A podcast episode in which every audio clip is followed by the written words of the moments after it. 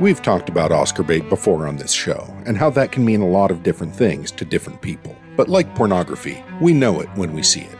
Now, some things can be classified as timelessly Oscar baity, like doing a film about the Holocaust and getting Steven Spielberg to direct and Tom Hanks to star, with a screenplay by Tony Kushner and a score by John Williams. Other actors, directors, writers, composers, and even cinematographers have what could best be described as an Oscar bait era, when they go on a hot streak for anywhere between 5 to 10 years where they couldn't fall out of bed without landing on the red carpet. Daniel Day Lewis had two eras, first in the early 90s, and then again from 07 to his ostensible retirement in 2017. But sometimes Oscar streaks just end on their own. Anybody remember Paul Haggis? Won back to back screenplay Oscars in 2004 and 2005. He wrote the first two Daniel Craig Bond movies and did the screenplays for Clint Eastwood's Iwo Jima duology.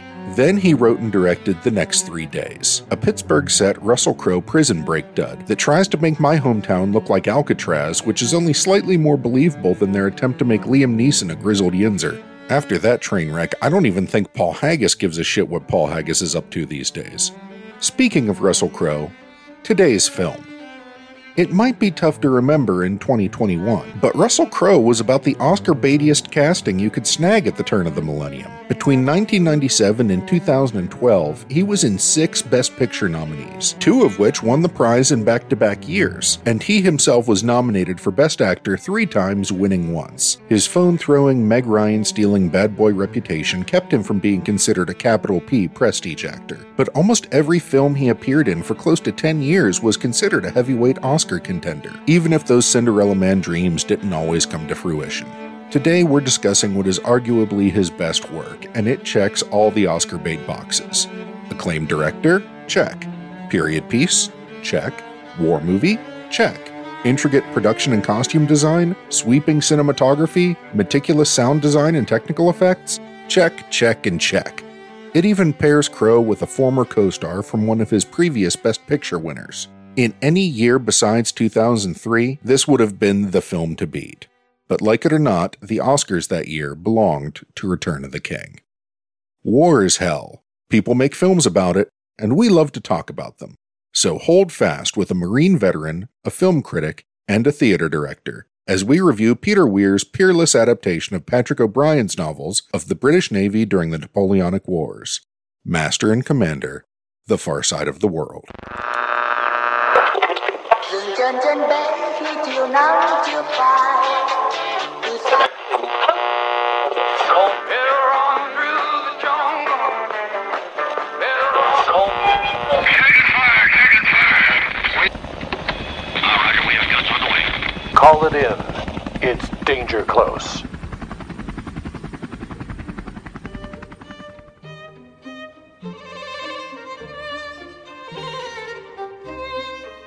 Welcome to Danger Close, a war film podcast. My name is Dan, and I'm here with my partners, Katie and Liam. And today we are here to discuss the 2003 epic naval warfare from the early 1800s, or depicting the early 1800s Master and Commander, The Far Side of the World from 2003. Uh, this film takes its name from I believe I know two of the books in this series, of which there are at least twenty. I believe it's the first and second book. Is that right? It's not. Oh, well, here comes Liam to correct. me. Sorry. No, uh, I think Master and Commander. I think is the first one, but then the one after that is like Post Captain. Far Side of the World comes like a few books later. Okay, yeah. So they they cover both of those books and brought in different elements and changed timelines around, etc. We are not experts on the books. We have not read them. So for those listeners who have read all these books, please don't at us. We're doing our best, but mostly we're going to be covering the film. And Katie's here with our mission briefing. 2003 proved to be the year of the high seas adventure films, with the smash hit Pirates of the Caribbean, Curse of the Black Pearl, and the much less successful Master and Commander, Far Side of the World. Pirates was released in July to huge numbers, but unfortunately, that did not help Master and Commander, which didn't release until November in a bid for award success. The film is based on the many novels of Patrick O'Brian in the Aubrey Maturin series about the relationship between a successful captain in the British Navy, Jack Aubrey, and his ship's surgeon, the serious naturalist Stephen Maturin.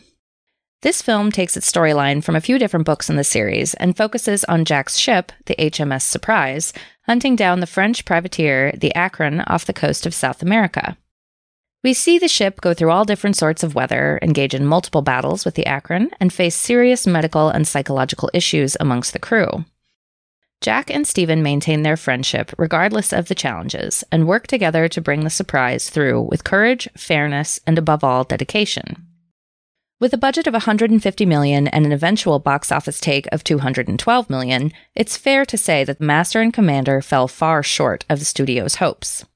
Critics generally liked the film, remarking on the amazing art and sound design and the great performances from the cast, especially Bettany and the minor players.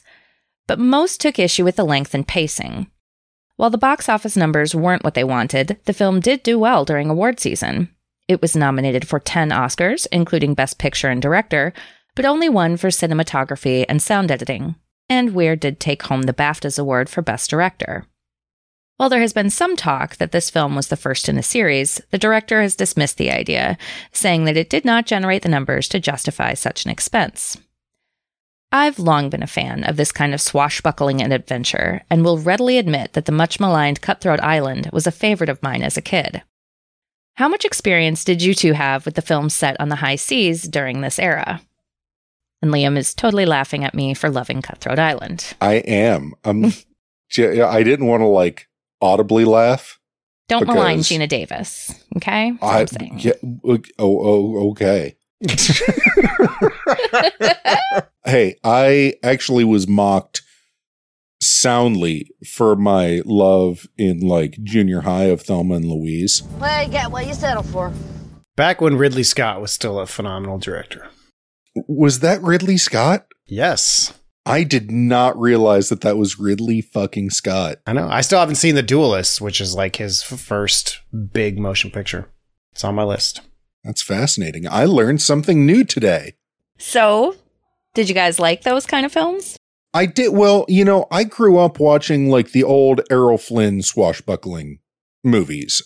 You know, the obvious like The Adventures of Robin Hood, but also like The Seahawk and Captain Blood. So uh, this is not a foreign genre for me. I watched was it A&E and the BBC back when A&E did, you know, arts and entertainment and not Dog the Bounty Hunter reruns they used to do i mean they did some great things like the pride and prejudice miniseries which is Oh man. fantastic roll your eyes again dan you just don't know the magic of that miniseries but they also did one on horatio hornblower much like this another series of of novels that had been adapted uh, i think that was by was it em forrester i could be wrong And there's some connection here with the hornblower.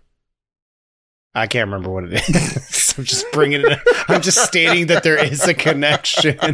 they might share some characters in common, is what the connection might I be. don't know that that's true unless they're historical characters. You were correct. It is C.S. Forester. C.S. Forester, not e- I, okay. I knew Forester. C.S. Forester. Oh, he wrote the uh, Good Shepherd, right? You guys are making me Google fast today. Get on the Googlies. I believe he wrote the Good Shepherd, upon which Greyhound is based. You are correct. He did write that. Interesting. Okay, cool. And the African Queen. Oh shit. Ooh, that's on my list. That's a Bogart. right? Yeah, Yes, it it is. is. Fucking Humphrey Bogart. We need to hit a bell when we hit like uh, 10 movies that we mentioned that are not the film we're talking But no, those were those were a really good series. There was like I can't remember if it was necessarily a miniseries or a series of miniseries, much like the Sharpe books were were done as a, a BBC production with Sean Bean. But this Napoleonic War era naval combat, like I've I've watched a lot of things that take place in this period. This is easily the best of them. It's definitely the most authentic, for sure. Yeah, it, it does give you that feeling. So I remember seeing this. I don't know if I saw it in theaters, but in 2003, I was just joining the Marine Corps in January. So I was going through boot camp and all that crap. Uh, I don't know if this was released in the summer or what. November. Okay, so I'm sure I saw it at some point, but I was just too young to appreciate it. if you listen to the mission briefing, man, you'd know that this was released late in November. For award season. right. Oh, God. Probably part of me was like, ah, fuck the Navy.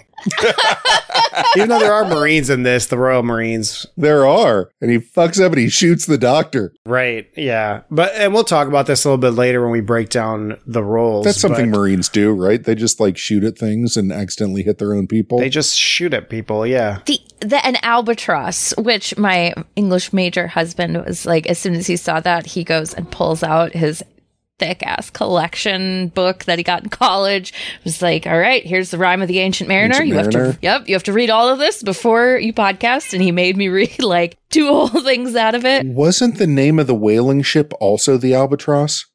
The one that they the the one that they rescued the guys from? I'm not going to have an answer for you on this. no, that's you're too, not. that's you're just too gonna have obscure. to trust me. I'm going to trust you, Liam.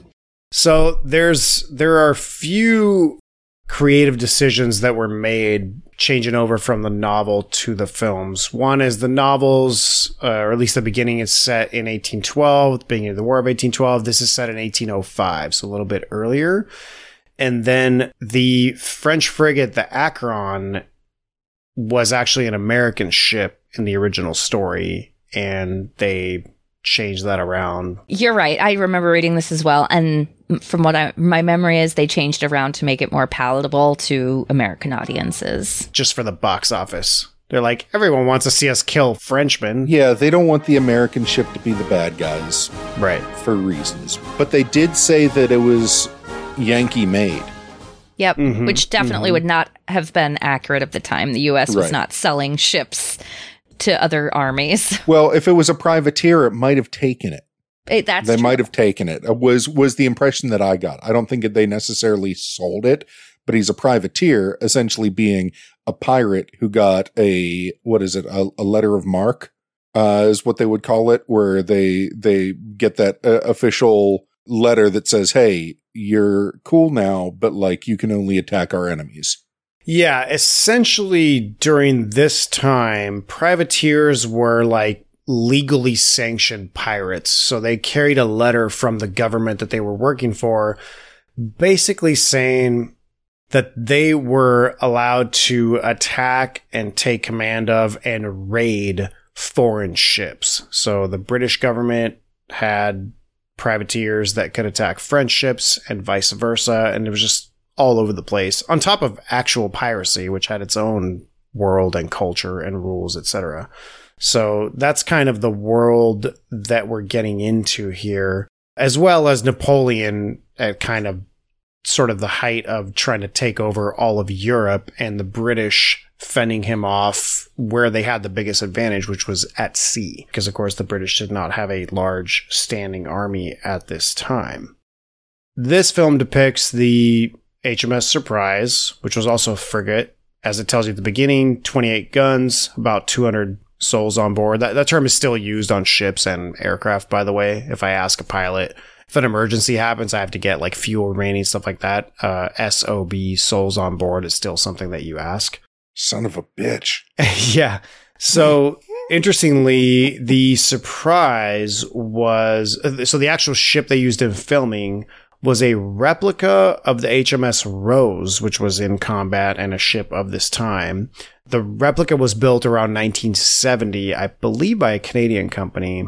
And then it was acquired later by the studio. Uh, now it sits in San Diego, so you can actually go tour this replica ship that was built in the 1970s, but to specifications from the original blueprints for the Rose. So, you know, more modern materials. I think the sail has some like lycra and stuff in it, but other than that, it's pretty period accurate, which is cool. Uh, next time I'm in San Diego, I'm definitely going to do that.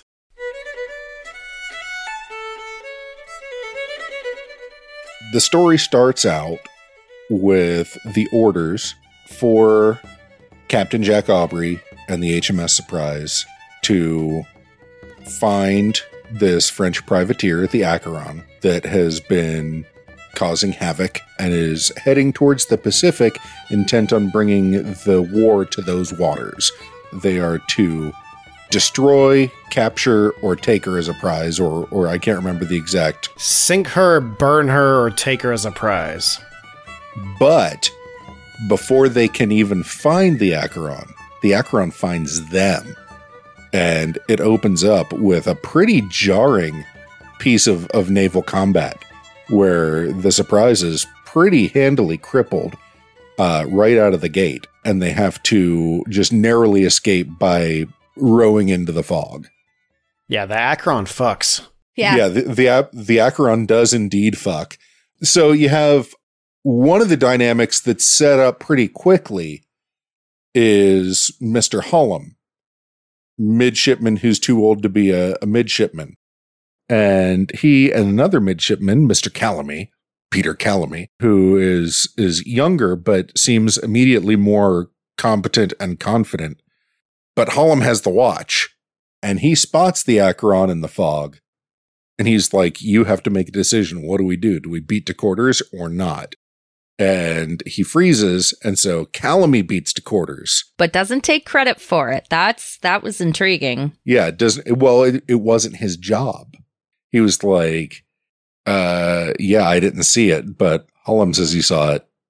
I think one of the coolest things about this film is the subtleties with which leadership, especially military leadership, is depicted and the juxtaposition of good, solid leadership and poor leadership, both as a combination of different men's personalities as well as their training and competence level. And Hollom is brought up right away as the example of someone who like may know his stuff. Like uh, he's never really shown to be incompetent or not know what he's doing, but he just lacks confidence and lacks basic leadership skills, and he's just unlikable and can't pull himself out of that as much as he's trying to. But it's like, man, once a crew of salty sailors has it in their head that you're incompetent and you don't have the balls to like lead when you have the watch, that's a bad situation. And the captain, Lucky Jack Aubrey, played by Russell Crowe, of course, has to deal with this, right? Because of course he's in charge of the whole ship. And he, I mean, one of the things I noticed constantly in watching this was that a ship depicting 200 men working together through storms, getting fired at, chasing another ship, etc. It's amazing how much leadership that requires because when shit hits the fan, you don't have time for people to be questioning their roles or like, oh, I don't want to do this, I don't want to do that. It's like immediate, right? Mhm. Battle quarters, like everyone has to know exactly where they're going and what they're doing, and they have to be competent. And there's just no time. Even the captain is kind of just sort of lightly overseeing things, but he's relying on his officers to make sure that things are happening the way they're supposed to be. One of the things that this film does really well is depict accurately the breakdown of the rank structure and how the ship is organized. I'll give a shout out right away to our three researchers that made it into this episode our old friend Dave, Ben Curley, and Samantha. Samantha, we want to welcome you to the show and thank you for participating in the research. This is Samantha's first time doing research for the show. So thank you very much. She is super deep in the books and really loves them. So she jumped on this one right away and she gave us a really nice layout of how the British Navy was organized at the time. Thank you, Samantha, for doing that. So basically, you had a breakdown of. I'll, I'll try and mention the similarities to modern navies, but this is not far off to how things work now. You have commissioned officers, warranted officers, which in modern times are known as warrant officers, and the crew. So commissioned officers are your lieutenants all the way up. They have commissions. Nowadays, that's someone who goes to college and has training for that. Back in the day, it was a little bit more related to class if you were an officer. You do see colors at times. And so the four colors that you see on the ship are dark blue for officers, light blue for midshipmen. I'll cover this in a second, but the midshipmen are not commissioned officers. They're like officers in training, basically. And then you have the Marines in red or crimson and the crew in white. And the crew has subdivisions as well, but those are the four general colors you see on the ship. Captain John Lucky Jack Aubrey is the post captain. That's his official rank. Of course, as captain of the ship, he's still just called captain. Just like in any other Navy, you could have various different ranks and be in charge of a ship, but if you're in charge of the ship, you're referred to as the captain. He was the commanding officer of a rated ship, meaning it had 20 guns or more. It's kind of funny. The title Master and Commander at the time was actually a title, but that was the title of a commander for an unrated ship. So had he been on a smaller ship, less than 20 guns, that would have been his title. The lieutenants, which are the lower ranking junior officers on the ship, The lieutenants. lieutenants, right? I, Lieutenant. I don't know the history of when lieutenant turned into lieutenant, but yeah, that's definitely how they said it. I think it's always been spelled that way. I don't Right? think the Mhm. spelling changed. It's just that's how the British pronounce it. the British might still call them lieutenants. I think they do. Someone write in and let us know because I know that we have uh, at least some enlisted men. British splain to us, please. yeah, someone Yes. British explain to us. That's such an obscure fact. Lef- lieutenant. The lieutenants have different ranks. You know, first lieutenant is the most senior. You have second lieutenants. That's again still kind of the way it works, or Lieutenant JG in the American Navy. But the larger the ship, the more the lieutenants. This is your middle management, right? They're going to make sure that they take the captain's orders and make sure all the enlisted men are doing their work. The midshipmen, also known as the young gentlemen, are the prospective officers. So it's, it's it's almost like on the job ROTC. Like instead of being in college, you're like on a ship, actually being in combat and getting shot at and learning lit, quite literally the ropes. I'm pretty sure this is where learning the ropes comes from. It comes from naval training and learning how to man all the sails, etc. They had to serve for at least two years before they were eligible to uh, be commissioned as officers, and they could be as young as 12 years old. So this is accurate in the film as you see these young boys who are in officers' uniforms. Those are midshipmen. You have Marine officers, of course, along with some Marines, and they're mostly tasked with sentry duty, manning the gun crews, boarding parties during battle. The U.S. Marine Corps is modeled after the British Royal Marines, which at this point in history, American Marines existed, because as Katie well knows, the Marine Corps was formed in 1775. They were like the new one, right? You're you're just gonna keep bringing it back, aren't Got to you? do it. There's only so many things we can shit on Katie about because she's so nice and awesome. So we gotta we gotta throw it in there. Liam comes up with new things we can shit on him for, you know, every episode. So that's really not difficult. The first jobs Marines had in the American Navy We're shooting doctors. shooting stuff for sure, but they were they were the sharpshooters, so they would go stand in the upper parts of the ship. And when there were boarding parties, etc., they were, I mean, you could call them snipers, but of course they were mostly armed with like flintlocks and muskets and stuff. So the fire wasn't very accurate, but that was kind of their job. Um, and you see this role portrayed as well by the British Marines here. You have warranted officers as well, which nowadays in the American military are called warrant officers and kind of mysterious. And I never really understood how that worked, even when I was in the military. You run into them every once in a while. But the general consensus was these officers aren't commissioned and they're not really around to be in charge of other people. They're around to be the experts on one particular platform. So a weapons system. Basically, it's like they've been enlisted for so long they can take some correspondence courses and some tests and become a warrant officer in like the artillery, for example. And they're going to assist the commissioned officers. So, like Mr. Allen on the ship, who's the sailing master, would he be a warrant officer or was he an officer officer? The the old guy with the curly white hair. That's a good question. Could have gone either way because, as we'll find out in just a second, there are a lot of different subdivisions of the regular crew as well. So I'm not 100% sure. Yeah, the sailing master, which is one of the warranted officers, considered the same rank as a lieutenant and could also command the ship in the captain's absence. So again, if there were commissioned officers on board, it wasn't his job to be in charge of people. But if they left, they are higher ranking than the enlisted men or the crew. They had expertise in navigation, piloting the ship, generally a lower social class and therefore unlikely to advance if they obtain a commission. Surgeons were warranted officers, so I think that our main man Stephen Matron.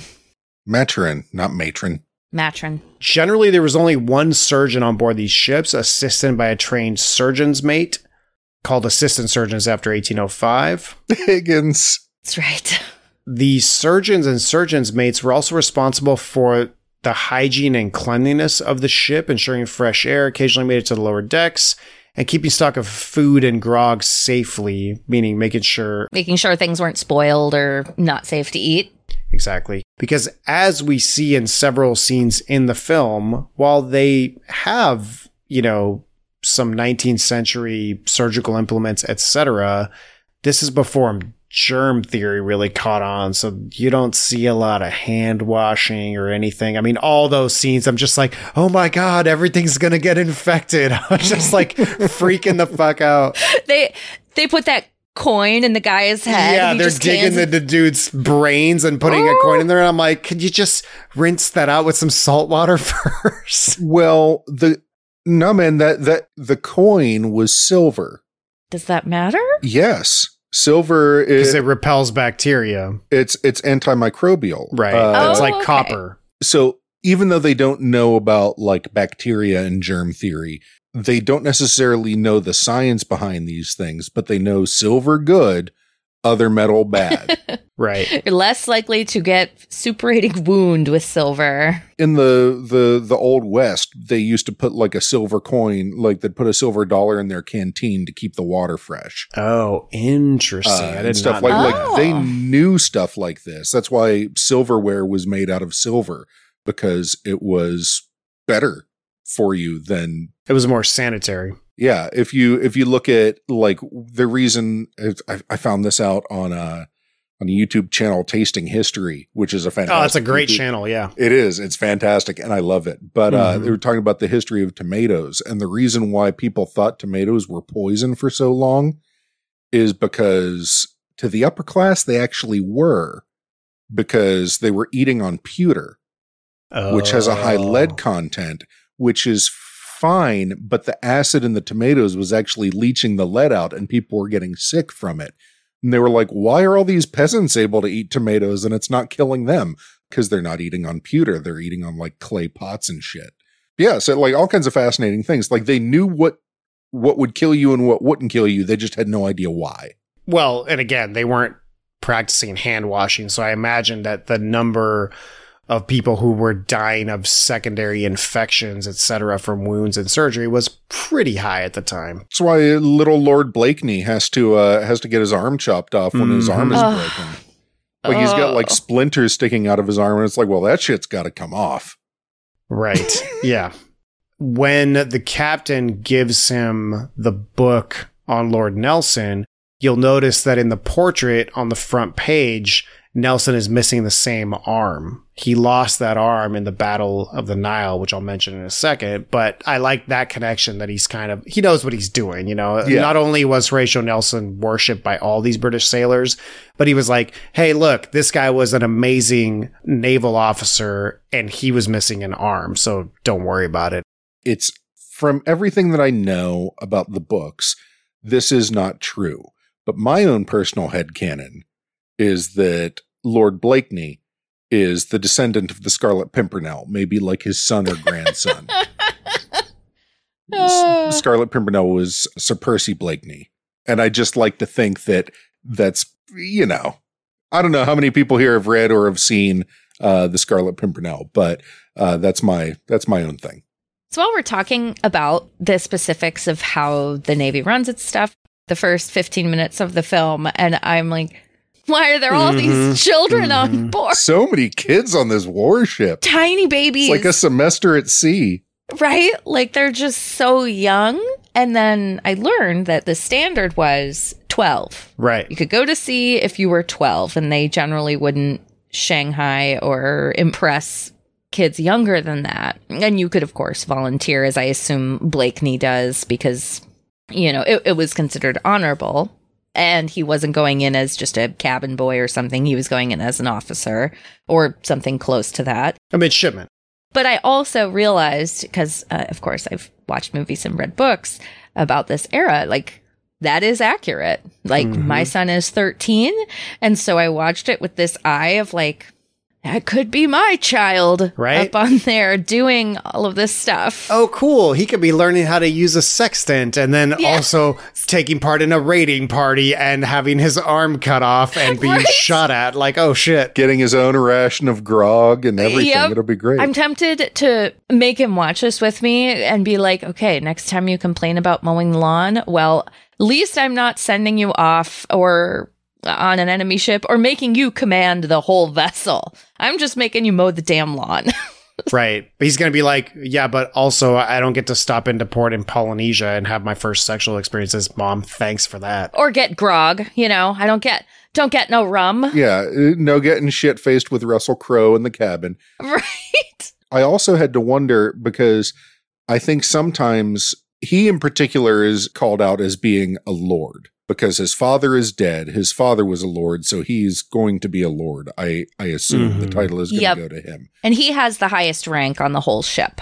He's the one with the power in that way, even if it's just in words. And I was wondering if he had other siblings because I know that sometimes in these in these older family dynamics of aristocracy, you know, there would be a son who was going to take the father's title, there was the son that was going to go into the military, one son might join the priesthood, but it was it was sort of divvied out by your order.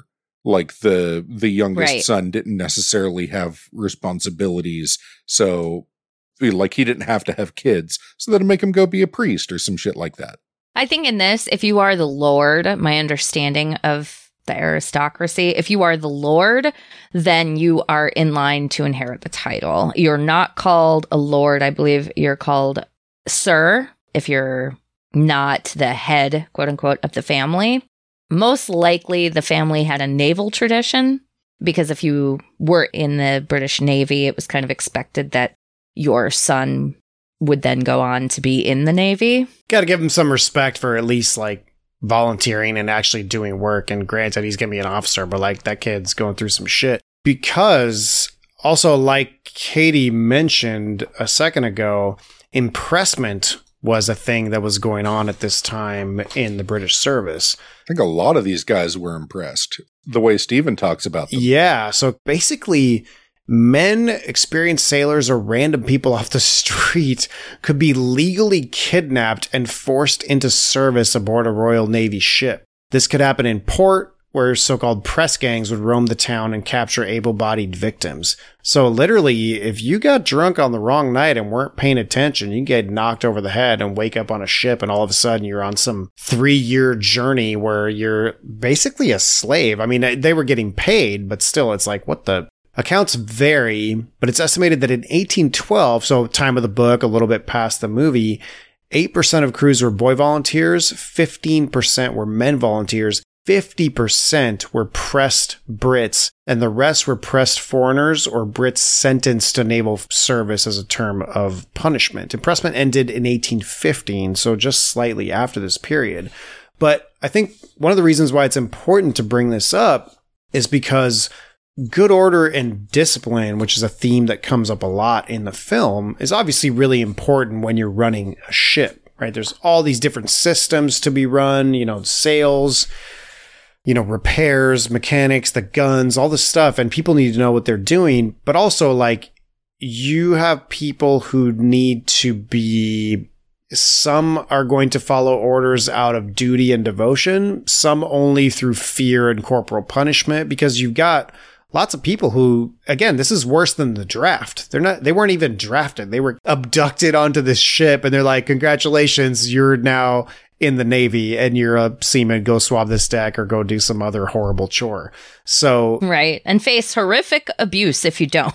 Right. Well, because insubordination was probably really, really common because these aren't people that volunteered to do this. So it's just a, it's kind of like the standard dynamic that's in the military and on a ship, only cranked up to 11 to me, it feels like. Well, and also this movie, one of the things that I like about the visual storytelling of it is right off the bat, we get what a powder keg of humanity a ship can be because it, it opens up with the night watch sort of like taking his stroll through through below decks and you see like these hanging sacks of things that are sort of like swaying as the the ship rocks and they're all like packed together. And then you're like oh shit that's just people sleeping. Like those are just the hammocks and they're all just like ass to elbows right against each other. But at first it looks like sacks of flour almost. And then you're just Mhm. like nope those are butts. Those are butts and hammocks.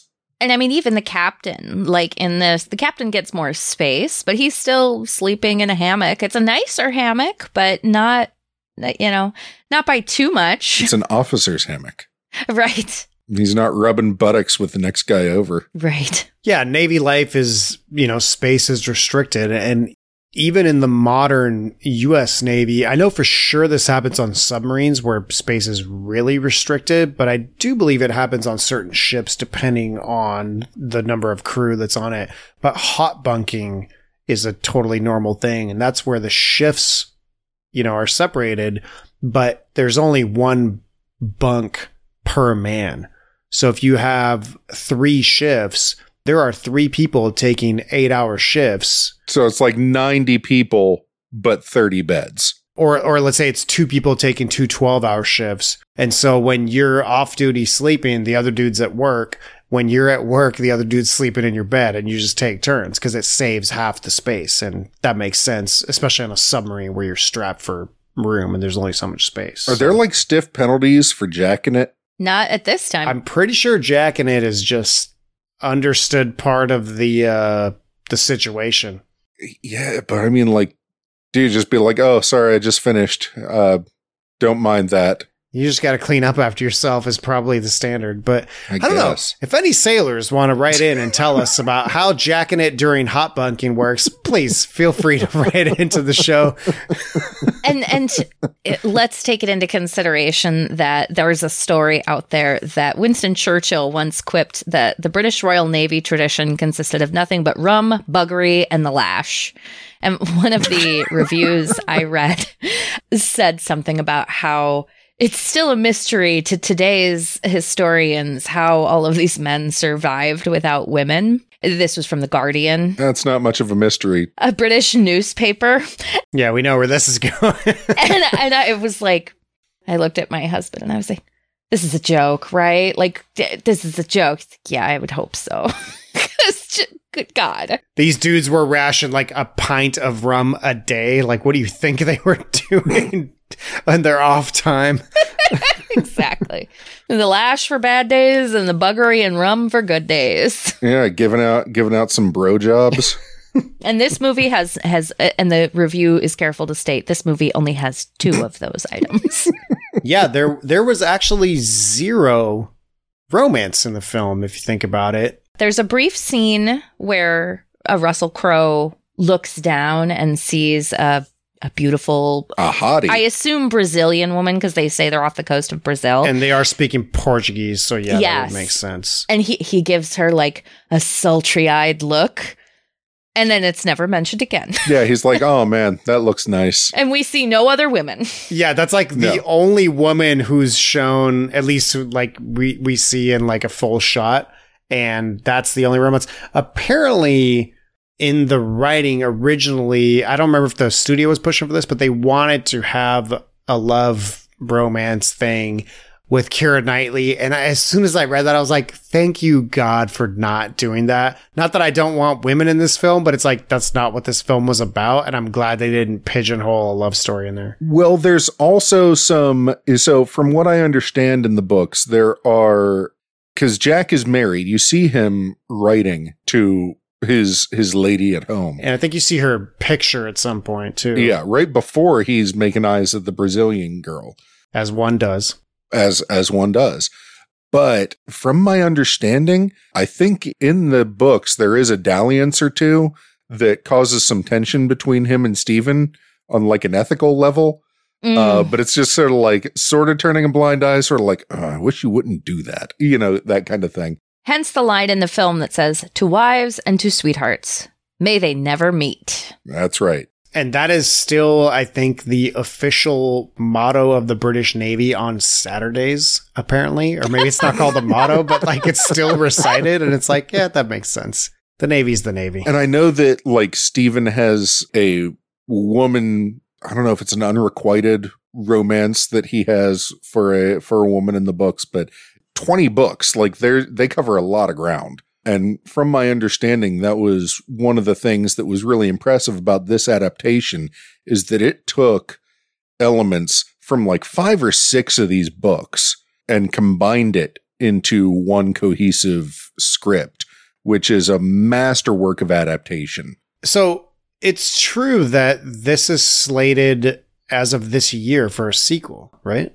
It Prequel. is. Oh, Yep. Prequel. Yeah, they're talking about doing a prequel of So it. they're going to CGI Russell Crowe into a younger man? Is that what's happening?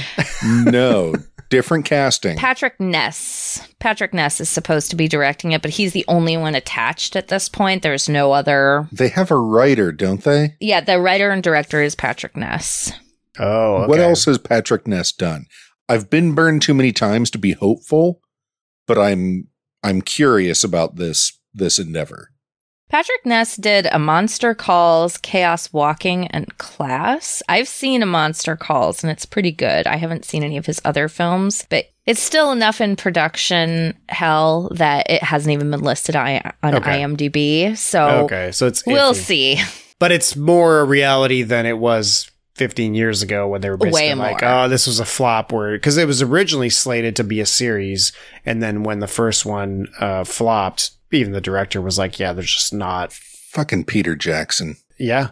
Wasn't Peter Jackson's fault. It was Peter Jackson. Well, Peter Jackson did steal. I don't know about all eight, but several Oscars from this film because of the Two Tower, or sorry, Return of the it King. It absolutely did. It did not steal anything. It did. Won It them stole fair them. and square. It did not fucking win them fair and square because that wasn't even the best movie in that trilogy. Someday, it, I mean, I agree with that. Someday we're going to talk Lord of the Rings, and it's just going to, it'll be Dan as the go between of Liam. Dan's going to be the referee. Yeah, instead of it being me, which it usually is. Yeah, that that'll be me in the middle. I don't I don't have a dog in that fight. Oh, I've got a. I've. ooh. Believe it or not, everyone, Liam has opinions. Yes. I do. I've got a lot of things to say. I have the opinions about Peter Jackson and those fucking movies.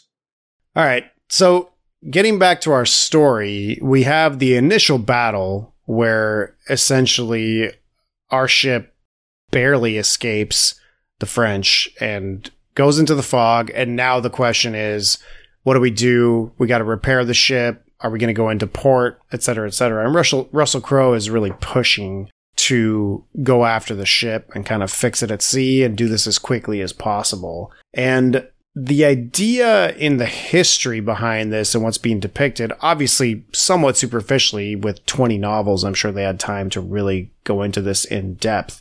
But Napoleon was at this point starting to threaten an invasion of mainland England in in 1805. So this is later in 1805. So this event basically takes place in the film in between the Battle of the Nile and the Battle of Trafalgar. So the Battle of the Nile happened in Egypt in 1798 when a young Napoleon had disembarked and the British fleet located the French fleet and destroyed all of it except for two ships.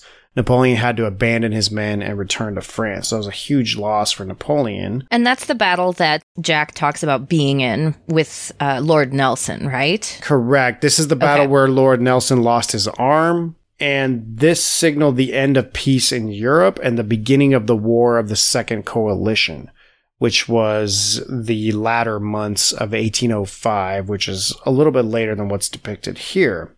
In October of 1805, the Battle of Trafalgar happened, and I had to look this up myself, but Trafalgar is basically, if you're looking at the Strait of Gibraltar in between Spain and Morocco, the exit to the Mediterranean, if you just round that corner going north a little bit, there's a bump of a peninsula uh, on the southwestern coast of Spain. That is uh, Trafalgar Point, I think it's called. And so this battle happened out to sea there.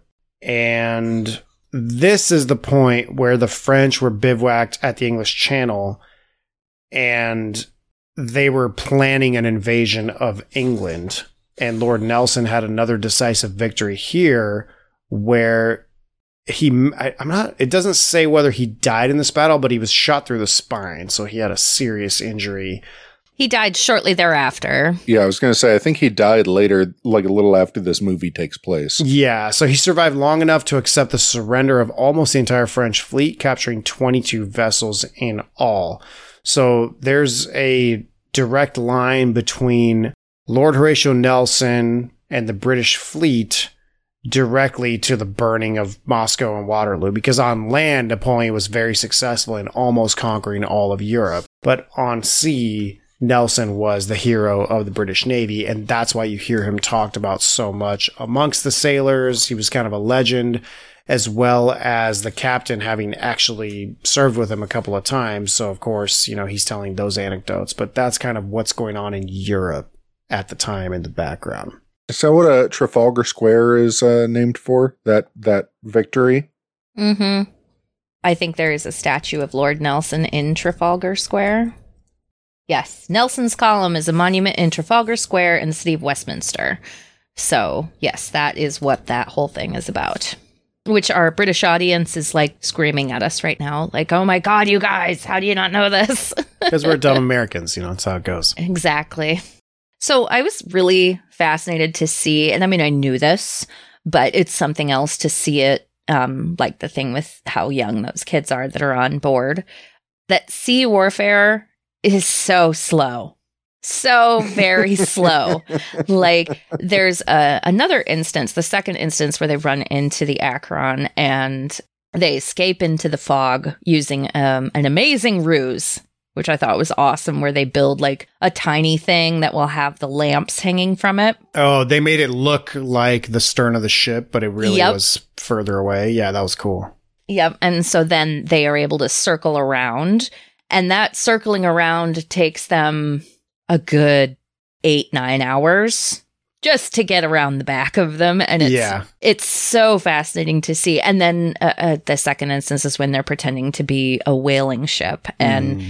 it really hits on you how long of a process is and how much grit it takes to be a sea captain because it's not it's not like now where it's like all right we're going to execute this and it will be this very in comparison to this anyway short length of time or even in world war ii or world war one where it's like all right we're going to wait overnight and then we're going to you know go over the top Whereas in this, it's like, all right, we're planning it out the next 12 hours. And then all of a sudden, once we get there, then there will be this close fighting. Shit's gonna pop off.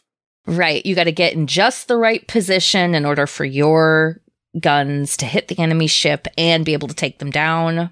The range was so much more limited than modern weapons. So I think that's something you see. Well, and also it's like, well, we fired. We now we have to like, hang on a second, guys. Let's turn the ship around and fire from the other side, and just Right. And and the captain talks about how the higher level position when you're fighting is having the wind behind you, which isn't something that you can affect. Like either you've got it or you Mhm. don't. got the weather gauge. Right. And it can die mid battle where the the wind dies and now no one can get anywhere beyond what inertia is going to take you.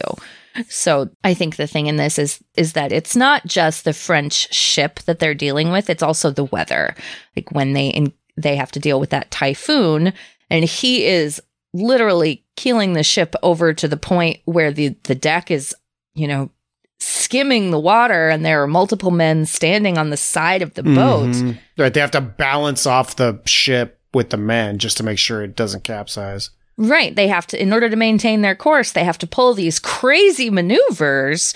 And it's seen that Jack is able to do it because he's willing to take the risks. And if you know that this is pretty accurate to uh, that era's fighting style, it becomes a lot more shocking, especially because there isn't a whole lot of CGI in this. Like they Mhm. ended up filming this in the giant tank where they filmed a lot of Titanic Mm-hmm.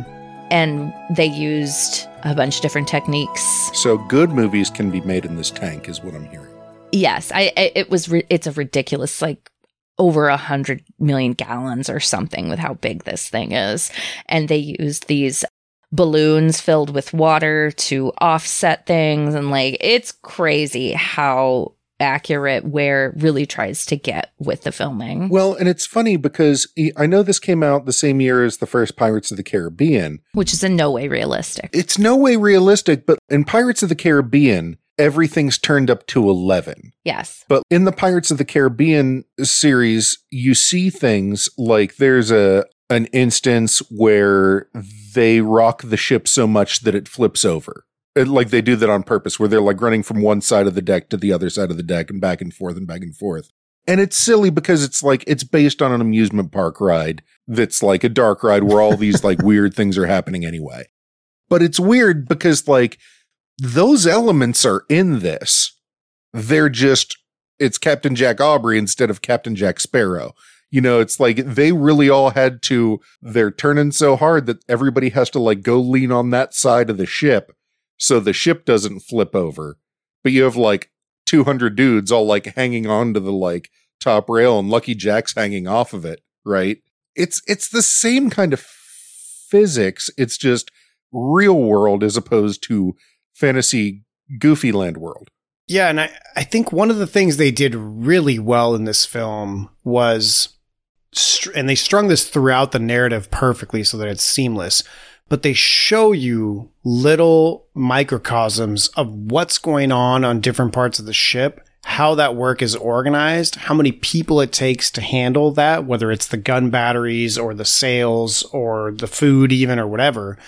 And they show you all that work during different parts of the film. And then later, when you're seeing a battle or maneuvers or whatever, it's kind of like in your head, you know that all those little parts of the ship have their own little worlds going on where people, you know, there's like a, a officer in charge of that part of the crew and they all have to have their timing just right. A good example is when the captain is running gun drills later when they get to the Galapagos and you know he's like 2 minutes and 1 second like too slow do it again you know and he's making them run through these drills which is definitely something that they would have done Do you want to see a guillotine in Piccadilly? exactly Yes.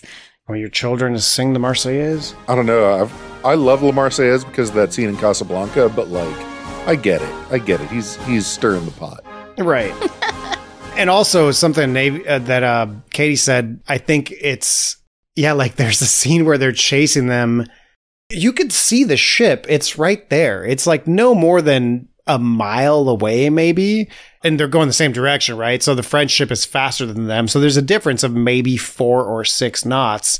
And the younger officer or the junior officer is like yeah i think it's about six hours. The captain's like no more than five hours. And i'm like five hours? Like it's crazy. It just reminds you how slow ships move especially with all that weight on board All that weight and you're dependent on wind, but it's just like at the same time. So this is not to not to jump into like horror movies, but like modern warfare is fast zombies.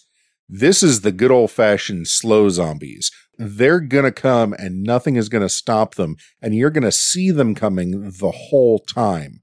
But there's literally nothing you can do about it. Like the tension in this, for all that it's like, oh, well, it's five hours out.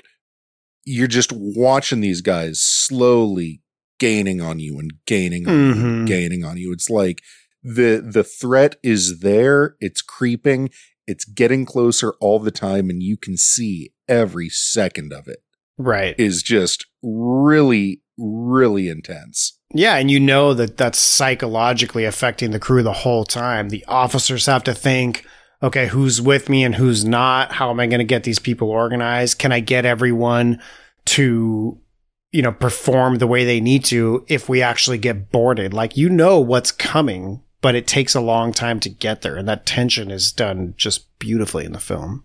Yeah, and that plays into other aspects of their lives when the doctor is injured in an accident with the He gets shot by a Marine. The Marine just shoots him. Uh, yeah, who's trying to shoot an albatross, which also seems like a terrible idea. Just poor uh, gun handling here. I mean, I, I can't speak for the Yes. Royal Marines, but I don't know. Yeah, where's his trigger discipline? yeah, none, none. I know it wasn't invented yet. Don't at me. Wait, what? I mean, they had triggers. They had triggers, but the the concept of trigger discipline is like newer.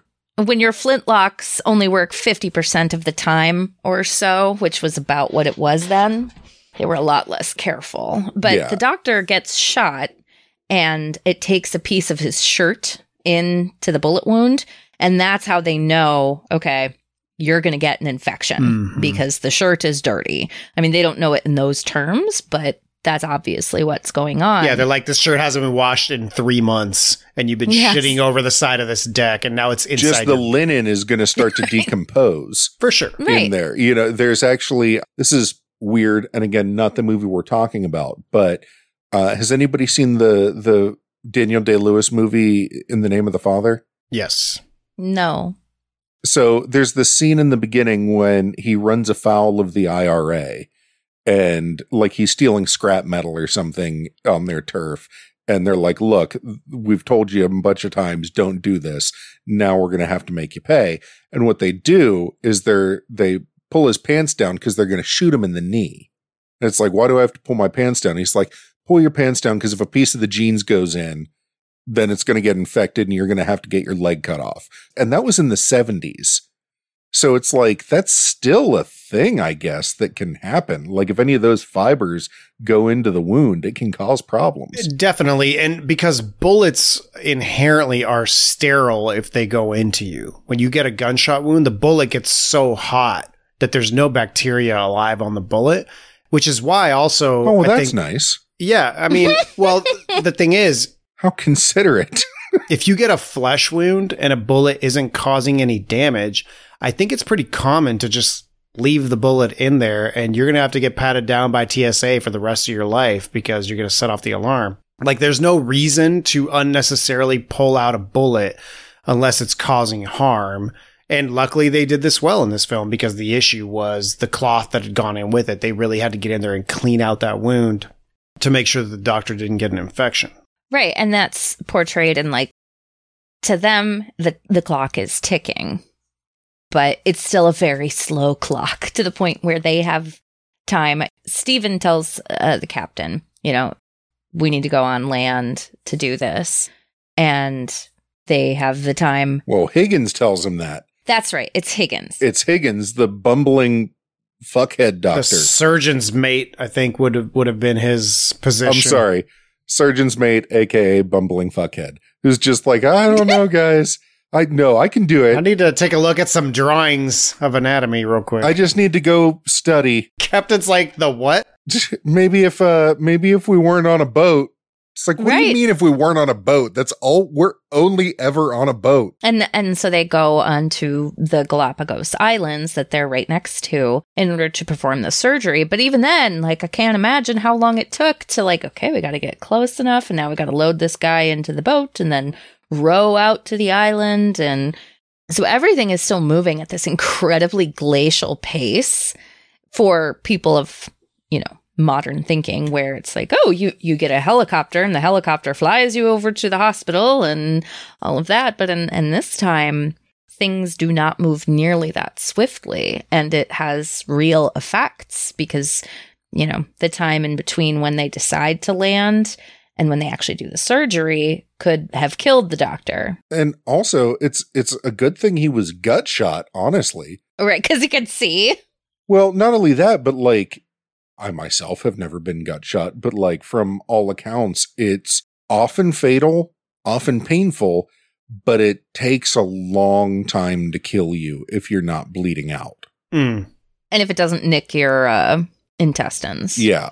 That's the true danger. Yeah, so it's um lucky shot, I guess, for missing an albatross and hitting the one competent doctor on board within a thousand miles. Lucky shot in the most unlucky way ever, but sure. Well, that, but honestly, that's what I thought because I saw he got shot in the stomach. I was like, okay, how far, how far over is it? Because if you nick someone's intestines, like there's no coming back from that at that age. I mean, it's hard to come back from that now because once your intestines are leaking, Once you're shitting inside yourself, Yeah, you're you're done. There's nothing you can do. And again, Right. ain't nobody washing any hands or equipment or anything. Nothing's sterile. They're not boiling shit. They're not. They don't have soap. Like that's that's what I constantly think about when I see these scenes. I'm just like, oh, everything's so dirty. How is this possibly going to work out? they would have all smelled so Like, bad. how's anyone going to survive this? But can we break from the horror for a second to just talk about the Galapagos? Because now I just I'm reminded about how much I want to visit the Galapagos Islands. Why? Because the wildlife's amazing. They just look like a bunch of shitty rocks. And this was the first movie that was actually shot on the Galapagos Islands. Yeah, that was They'd cool. never done that before, and it, you can kind of tell because of how different and unique it looks. And apparently, uh, I don't know if there are any marine iguanas in the actual shots, but the one they show swimming was like a green iguana that they painted black and then got it to swim around. And then tossed it in the water. I don't know why, because those iguanas don't swim or live in the ocean. Like famously, I'm pretty sure the Galapagos is the only place where you find marine iguanas. I they could be in a little bit more South America. I'm not 100 percent sure on that, but they're not in other parts of the world. You should ask your girlfriend. I know. Well, Jackie's course, screaming at you right now. Yeah, definitely. Because we just handled iguanas down in Belize. So we talked about this. But I do want to say, for historical perspective, Darwin's expedition to the Galapagos on the Beagle happened in 1835. It was a four year journey, but I think he landed in 1835. So it was interesting how they referenced that in this film without breaking character because none of these characters would have known anything about Darwin because he was a young man at this point. They make a comment about the doctor being the first naturalist on the islands, of course, Mhm. which was cool. And then when he's looking at the iguanas through the telescope, he goes, disgusting, warts all over it.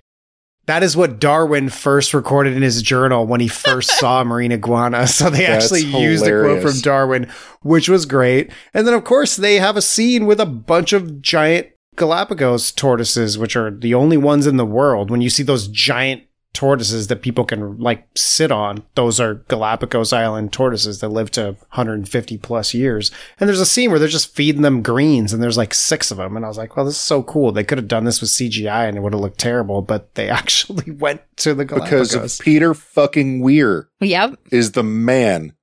Well, and the other the other nice thing, uh, this is uh again like I didn't even really think about it until you were talking about how like Darwin came 30 years after this. But the fact that when they go back on that on the Galapagos and they're collecting all those animals that they have to leave them all behind. Oh my god, I know. The loss to science. I was just like, oh no. but it jives with the actual history because obviously like you know the the TVA will come for you uh, like you fucked up the sacred timeline if you if you take animals from from the Galapagos Islands before Darwin does. Yeah, for sure. Awesome Loki reference there. Oh, thank you. And the Galapagos Islands play a bigger part in this as well because, which I called this as soon as I saw it, the Chekhov's gun in this, Mm. the stick figures. God, I can't remember what the actual creature is called, but Oh, stick insects. yeah, they, they look like a stick and they're hiding. And Maturin and The Phasmid. Maturin and Blakeney are talking about it and they're having this very deep conversation about this stick that you know this bug that pretends to be a stick. And I was like there it is. That's what they're going to do. That's the Chekhov's gun in this movie. And then of course at the very end of the film The the nautical Phasmid. that's what gives Jack the idea to hide what they are as a whaler so that they can get up close to the Acheron. And they call it the siren, which is just like, dude, you're showing your hand a little bit too much. I liked that The HMS, not the surprise, we promise. I mean, the surprise is also a, a hilarious name. Does it mean something different or just like, surprise, we're going to board you? So, cute story from my life. My stepdaughter loves to play the surprise game where she we go up and we say goodnight to our cats upstairs and then every night when she comes down to say goodnight she says okay you gotta wait and when we open the door to our bedroom she jumps out and goes surprise and does it to all of us periodically where she jumps out and just yells it. And so the when we saw the name of the ship, my husband looks at me and goes, "Surprise!" And I was like, "Oh god, oh god." So I enjoyed the name of the ship for that reason, beyond just the silliness of it. I don't think it's a silly name. I think that it's a fine name. I like the name The Surprise. I think it's great. But here's the question with how superstitious everybody is on this ship, they're touching wood, they're scratching the stays, and then they're spinning three times and saying, The Lord Saints preserve us. The whole second act plot with the Jonah and how superstitious everybody is. Mm-hmm. How does nobody realize that an albatross flying around your ship is a bad sign and you should probably not shoot it? Was it a thing at that time? I feel like it was. 1834 is when the rhyme of the Ancient Mariner Ooh, burn. was Ooh. was published. Pre Darwin. A little bit. But it was considered a superstitious relic before then. I guess I feel like an albatross is like an old thing. I think it, it's considered an ancient maritime superstition, but who knows how far back that goes. So I can see how they can kind of wiggle room it because the rhyme of the Ancient Mariner wasn't out yet. But I could also see why, if it's considered an ancient maritime tradition, I was like, why are you shooting the albatross? Because we kill everything we see. Oh, it's Marines. What are you going to do? Uh, they got to shoot something. There's something flying we don't need. Kill it. The other thing I wanted to make sure we talked about was the Jonah. Yes. Because that's the entire second act almost. when I mentioned in the mission briefing about the psychological issues that the crew is going through, I would think, and from what I've read from reading books about this era, the superstition and psychological health of your crew, or at least that's what we would call it today. Obviously, they wouldn't have called it that then, was incredibly important to everybody, both having the morale, doing their job, and supporting their captain. And the Jonah is in the superstitions of this world, it, it's the bad luck guy. And you have to get rid of the bad luck guy, otherwise, you're just going to continue to experience bad luck. And for their crew, it's Hollom. And partially that's because Hollom is the first one to sight the Acheron. He's midshipman old balls. Eggs. and he continues to be kind of the symbol of all this bad luck that they're experiencing. And that pressure gets to him to the point where he kills himself and just jumps into the ocean, which to me seems like the worst way to die. Yeah, because well, I I remember when I saw this movie the first time, and I had no idea about any of this shit. the The first time I saw this, and Hollom like sneaks up on Blakeney because Blakeney's on watch, and he like grabs him by the shoulder. He's like, "Oh, Mister Hollom, you gave me such a fright," you know that kind of thing. And he's like, "You know, you've always been very kind to me." And he's like, picks up this cannonball. I'm like, "Please don't kill the kid." please don't crush Blakeney's skull with that Right? cannonball. I really need you to not do that, Hollom, because you're throwing off some pretty creepy vibes right now. And then he's like, I'm going to jump off this boat. And I was like, oh, fuck. Thank God. Yeah. Kill yourself all day. Jesus Christ, Lee. I mean, I didn't like that character, I'm not going to lie, but I also was very aware that that character was being written and acted to make you not like him. Yeah, but I found him to be written sympathetically as well. Like you also feel, I, I felt sorry for him as well because he's I not too. he's not mean spirited, right? He's not some kind of dickhead. He's not going after the men.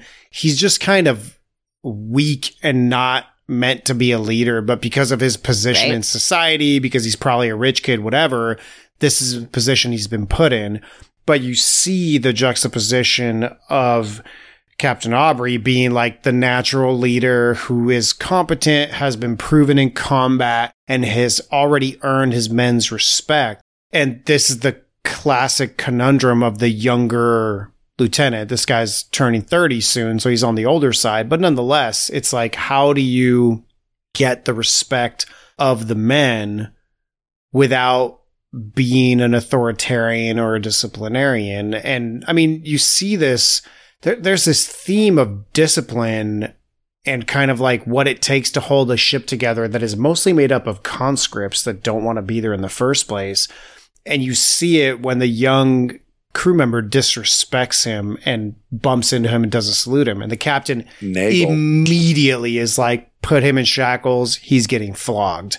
And And he and he blames it on Hollom. for sure, He's like, "This is your fault. You're the reason why this this guy is getting lashes." Well, and also the it, it isn't just blatant disrespect on the part of Nagle. So a thing that we kind of skipped over is that when we were uh, when we're in the storm going around Cape Horn chasing the Acheron, the the mast that they did the hasty repair on cracks while they're going around the horn, losing Warley, who was Nagle's friend.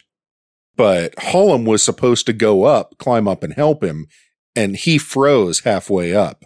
mm-hmm. So everybody blamed Warley's death not so much on the captain for being reckless, but on Hollom for freezing. And so that's a lot of where crazy talking old Joe or whatever really finds a willing acolyte in all of his shit talking about the Jonah. It doesn't really start to catch on until Warley dies. And Nagle is just all too eager to find some place to put his bad feelings, his sadness, his rage, his depression. He can focus it instead of just on the loss. He can focus that into an anger that he can point at a person. And that person happens to be Hollom. And we see that moment of doubt in the captain when he lets Warley go because he's obviously has a connection with him. And we see him have the discussion with Maturin about it, about was I, am I making the right decision? Am I, am I obsessed with this? And Maturin reassures him. And we see that the captain does feel that loss, but he Mhm. never takes that loss on in front of the men because that's not what he's supposed to do. Like the men need to learn how to deal with those losses on their own because the captain is not there to coddle them or to be their emotional support. He is there to make the hard choices Mhm. and to keep them safe in the bigger picture. choose the lesser of two evils. right. Which, by the way, one of my favorite things in IMDb about the mess ups in this is that weevils are not big enough to make that joke about. So they were substituted with different bugs. I saw that too, but personally, my thought was it's not just that, it's that weevils look nothing like worms. Weevils look like these little beetles that have kind of a proboscis, like they have a long Yeah. nose at the front. And I'm like, that doesn't look anything like a mealworm or whatever. But whatever. Right. That that dad joke is fucking hilarious. It like is. it's It the is. one thing I remembered from 2003. Like if I didn't remember shit else about this movie, it was that Russell Crowe made the joke about the lesser of two weevils, and that shit cracked me up every time. And then Paul Bettany's character is kind of like, huh? Oh. He who would pun would pick a pocket. Yeah. that was fucking great. Yes. So, this is bringing up a lot of really good points that I see sort of condensed in the film in several scenes. One of them is after the flogging, Hollom goes below deck to get to his quarters ostensibly and has to walk through basically he has to run the gauntlet of like the entire crew, right? And he's looking super intimidated and scared and everyone below deck salutes him, right? They put their fingers up to where their cap would be. They give him the knuckle. Yeah, they touch the forelock. And it was such a great scene from every character's face of like, oh wow, this is showing that the crew is obeying the captain's orders in terms of officers will be saluted. At him. yeah, there's no respect given here whatsoever. And I, I love that scene because they did such a good job of depicting that. It's chilling. Mm-hmm. That is a chilling scene. they all have so much hate in their eyes. Even the ones who you feel like they would be more forgiving are still like Blakeney and the other midshipmen are still like, you fucked up, bro. You Mhm. seriously fucked up by not owning it. Blakeney's nice to him. He's more gentle. He's just like, leave him alone. Calamy is the one who's like, oh, he's just That's dodging right. work again. And he's like, shut up. You shut up. But like, Blakeney's got his back. Blakeney's a good kid. He is. He was a sweet little boy. But for me, honestly, Calamy was the most interesting because even though he doesn't get a whole lot of screen time, because you can tell that he's the up and coming one who is, uh, he's not a lord. He's just a, a guy who's trying to make his way and is going to become, make something of himself. And that Doesn't happen. no, it doesn't. It's very sad. And that's why the loss of him is so powerful because he does seem like someone who's going to, if anything, take Jack's place. And then no, like this film is not afraid to show you how indiscriminate this kind of warfare is because it, it doesn't necessarily have to be that you get personally stabbed in the heart or shot with a flintlock or something like that. No one has to specifically kill you. You can just die from circumstances, from, Mhm. you know, you can be in battle and the cannonball hits something in the right way and shoots you full of lead or whatever, and then you're done. It- it's a perilous life that these men are living, and that makes a certain level of poignancy to all of their stories, regardless of how small or big they are in impacting this story. Last thing I wanted to to touch on with Hollom is the funeral that they have for him because after he kills himself, of course they get their wind back. Like that was like the last the last thing is that they go through this patch with absolutely no wind. They're sitting in an absolutely reflection pool still sea for days and they have no fresh water. Their food is turned to mud. It looks gross. Everybody's miserable. And Hollom kills himself so they can get their wind back. And then it works from their perspective. It works not because Hollom killed himself, but because Jack asks his forgiveness in front of the crew.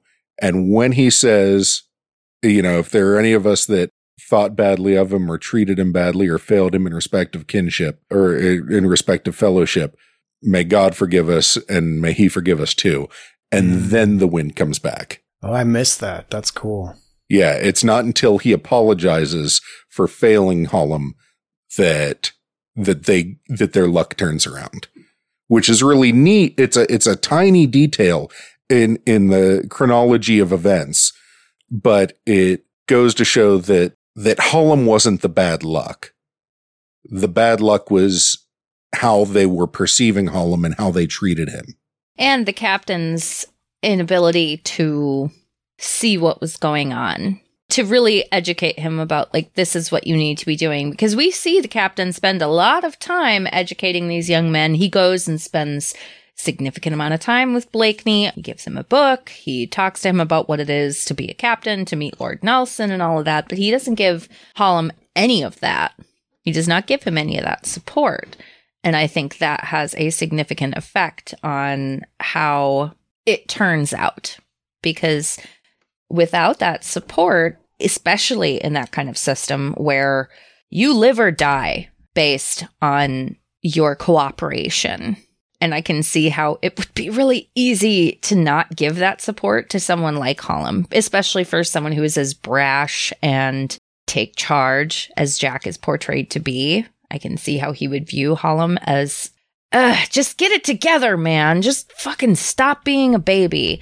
And that's not what Hollom needed. And therefore, there's a cascade of negative consequences because Jack isn't able to provide what this specific member of his crew needs. And likely because Hollom in the past had some bad leadership. That would be my guess. Just because he's approaching 30. And I think part of Aubrey's dilemma is like, I need to teach these younger kids how to be naval Right. Mm-hmm. officers. I don't have time to reteach this dude shit he should already know. You should already be ready to be a lieutenant. Like it's not my place. It's kind, you know what I mean? So he's kind of like, cause he's all about sort of the structure of the way things are run in the Navy. And he said he, he said you you failed to pass for lieutenant twice, but you you know your shit. Like you're not stupid. Like Right. so what's going on? I He doesn't know how to fix it. Right. he has no vocabulary to address what needs fixing with Hollom. there's nothing in his considerable toolbox to address Hollom's needs. I think there's no uh, psychological place for Hollom because it seems like Hollom is very different than what the Navy is looking for. He's the son who should have gone to be a priest somewhere. Exactly. And that's a reality of what the Navy had during that time. It's like it didn't matter who you were, you were crammed into this box. And some people couldn't be crammed into boxes. And Hollom is obviously one of those to to a tragic outcome. But then he dies and everything moves on. All right, so this is usually the point where Katie leads us into our breakdown, but that always leads us to her going last and having to listen to me and Liam pontificate about what we thought about the film overall. So I'd like Katie to go first this time for once. So this is the part where we talk about what the objective of the film was, whether it was on target or not, and whether we liked it. And this time Katie's going to go first. I think the objective of this film is a bit muddied rather than a lot of the films we talk about, their objective is pretty clear. You know, if we're talking about Full Metal Jacket, the objective is to talk about the Vietnam War. Whereas this, it's not just talking about life in the Napoleonic War era for British uh, sailors. There's definitely more going on here. And I think it explores that in a thorough way in a way a lot of movies couldn't. Like I said, I've seen quite a few movies in in this genre. And this really gets into the nitty gritty of what it is to be, you know, the average sailor, as well as the captain, as well as the doctor, and all of that. And it does it really well. I think I felt like watching this, it gave me a great perspective on what it was like to live on one of those ships and to be one of those men. Maybe not in all of the detail because, as we talked about, there's no sodomy in this. the difficulties of psychology and humanity that they go through, like all of that is kind of left on the on the cutting floor. But it does get into the deeper psychological effects the internal debate that the captain has about whether or not he is making the right choices when it comes to the competing aspects of the British crown, his men, the ship, his enemies. Like there's a lot going on that the captain really has to determine okay, what am I going to prioritize here and what am I going to let fall to the wayside? And this film illustrates that in a really great way. And I think it also shows the philosophical debate when it comes to the relationship between the captain and Maturin, the, the surgeon, where Maturin provides the opposite captain is all about order and discipline and success and uh, reliance on his crew to fulfill the needs of the crown. Whereas the surgeon, Maturin, is looking at this more from a humanist perspective of what do these men need? What can we use our resources and experience for? Like when they go to the Galapagos Islands, he's like, but we could be furthering science. And that's the point when him and the captain have this big break. It's not a permanent break, of course, but that's where they have really the first and only disagreement in this. And Maturin ends up kind of winning that debate. And it ends up working out for them because that's how they're able to find the Acheron later at the end of the film. As for being a realistic portrayal, it knocks it out of the park with a gorgeous cinematography. The sound design is amazing. Uh, that was something I noticed immediately. It's like rope snapping porn. Right. It, it is. It's so, and it, for those who care about sound design, it will really, you know, hit all the buttons for you. If your ASMR fetish is ropes snapping, this is this is your jam. Or ship creaking. Or cannonballs whizzing by. yeah. Or the sound of the sea that overlays everything in this. You know, it captures all of that very well. And you feel at certain points like you are on the ship with them and you can understand the labor that it takes to keep the ship going, to repair it, to fulfill the captain's needs. Like, This film really captures a lot of that, which is something that's very difficult to do in today's day and age, partially because of budgets, partially because a lot of people are just willing to rely on CGI. And Peter it was really able to command the resources and effects to make this feel so realistic is unique. And I think this will retain its uniqueness throughout the ages because it was kind of a a film of its time because it was before CGI was really as fantastic as we look at it today. And studios were still willing to shell out that cash to make something look as good as they wanted. For me, I liked it. I didn't love it, but I also felt like I was transported to a different time, which is not something that I say about a lot of period pieces because period pieces are so often elevated. You know, they're intensified to allow its audience to grasp what it felt like then. And this movie feels like it just kind of lays it out there and lets its audience feel how they feel. So I think it hits its target in some ways, but I do think from what I read, the books are far more about the relationship between the captain and Maturin and far more about discussing the conflicts of duty and exploration. And I don't think the film really hits those points. I think it's much more about how a ship is run, how they succeed. There's a certain element of swashbuckling action, eh, which is fun, to be clear super fun to watch. But I don't think that that's necessarily the the limitations of that. I don't necessarily think that's what they were going for. So I think anybody can watch this, but I only think certain people are going to enjoy it. Because if you're not willing to kind of look beneath what's going on, you're going to get bored because this is very slow moving. It is very slowly paced, and that's not a bad thing but it is not going to work for a lot of people because if you go into this movie based on the trailers, you're going to think, oh, high adventure. And there definitely is that, but it is not the main focus of the film. So I liked it. And I would definitely, honestly, I definitely would have watched a sequel because this movie very much sets it up for a sequel. And I think once you got over like introducing who the characters are in the same way as a Marvel movie. Like the first Captain America movie, I love it. It's great, but it is very much an introduction. And for me, the Captain America movies that follow it are more entertaining to watch because we've gotten all that out of the way and we can just dive into his story. And so I think we would have gotten that with additional Master and Commander movies, but this one I think is to a certain extent bogged down by the fact that we really have to introduce the audience to who these characters are before we're able to really jump into a storyline. I, I was kind of on the fence, but I think for most people, I would say, oh, you want to watch a Napoleonic Wars Navy film? Master and Commander is your movie. If you haven't watched it, probably give it a chance. Liam? Give us your thoughts. We're ready. So I hate like 60% of what you just said. oh my God.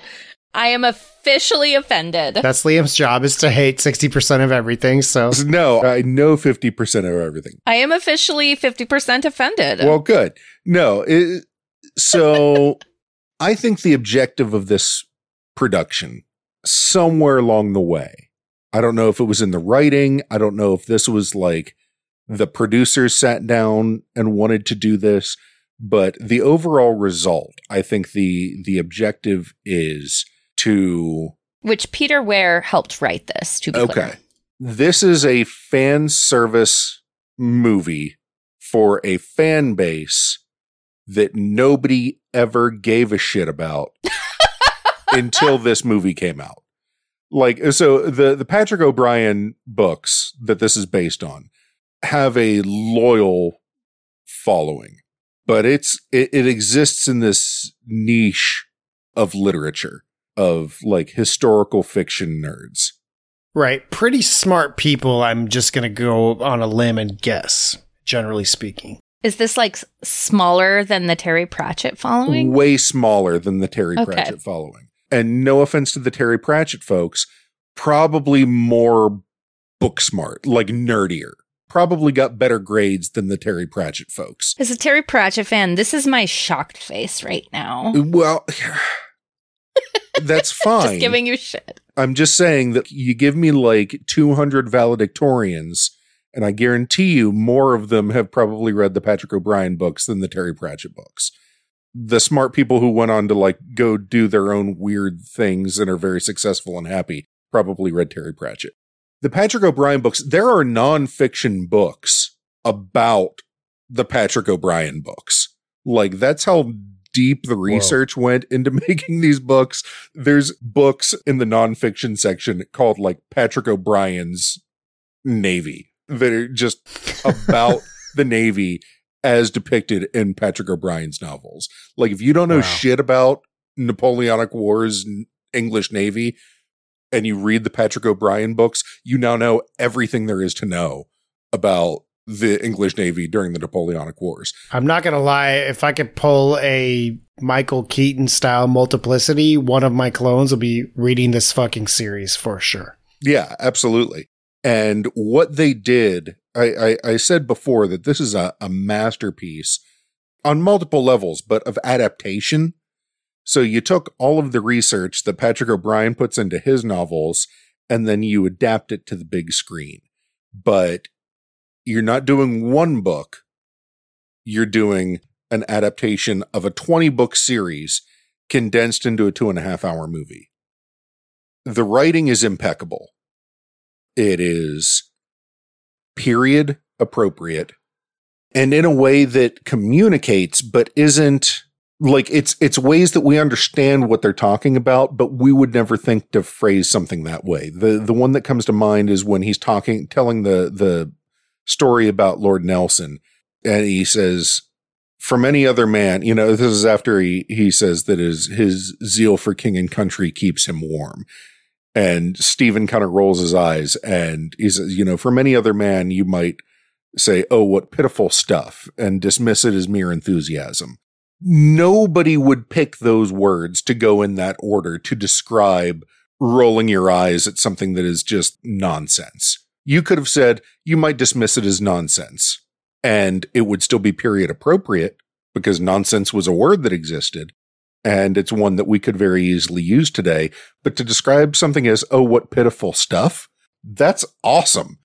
Like it, it's just like those little details, the care that was put into this to take this this giant scope of literature, this series, and make the best single movie that you could out of it. Yeah, it's it's the balance that required me to have the subtitles on so that I could clearly understand what everyone was saying without needing any cliff notes or need to rewind for the most part unless I was writing down a quote.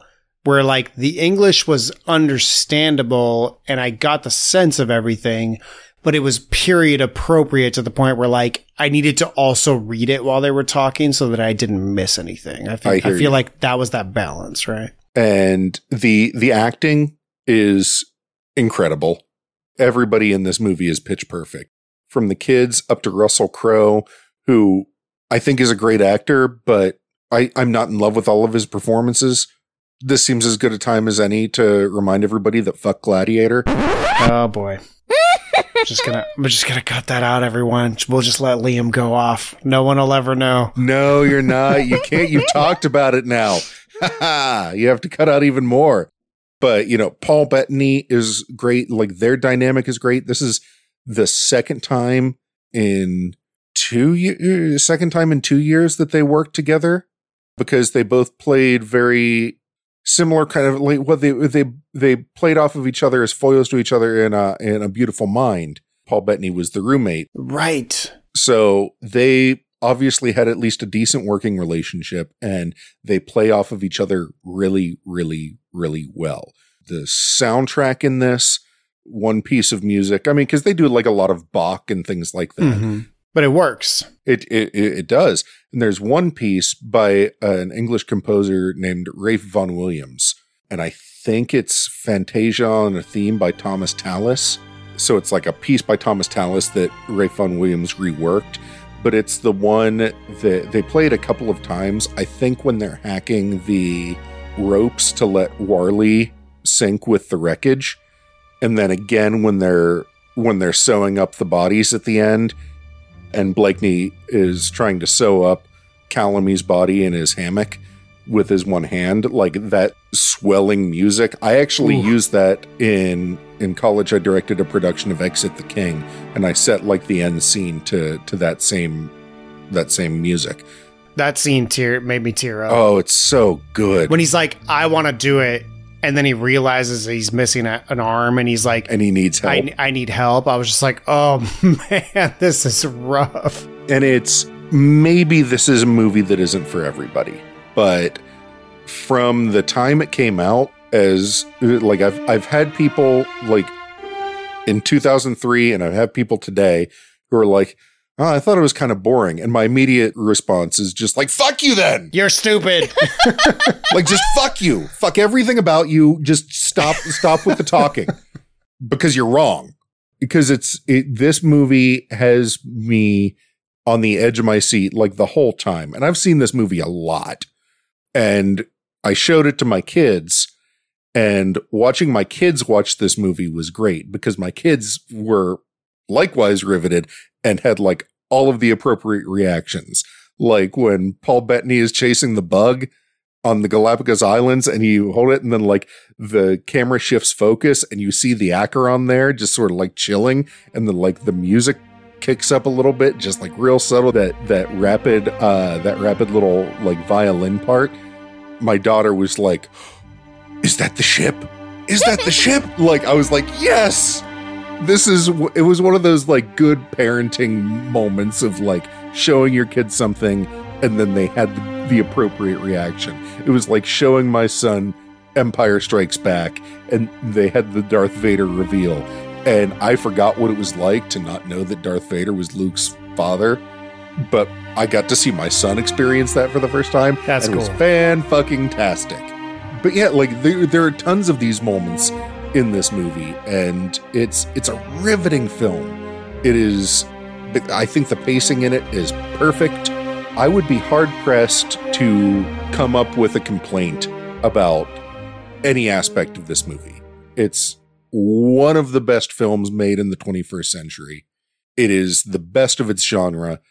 And I remember when I saw it in the theater, before it even started, I knew I was in for some kind of weird, spectacular treat.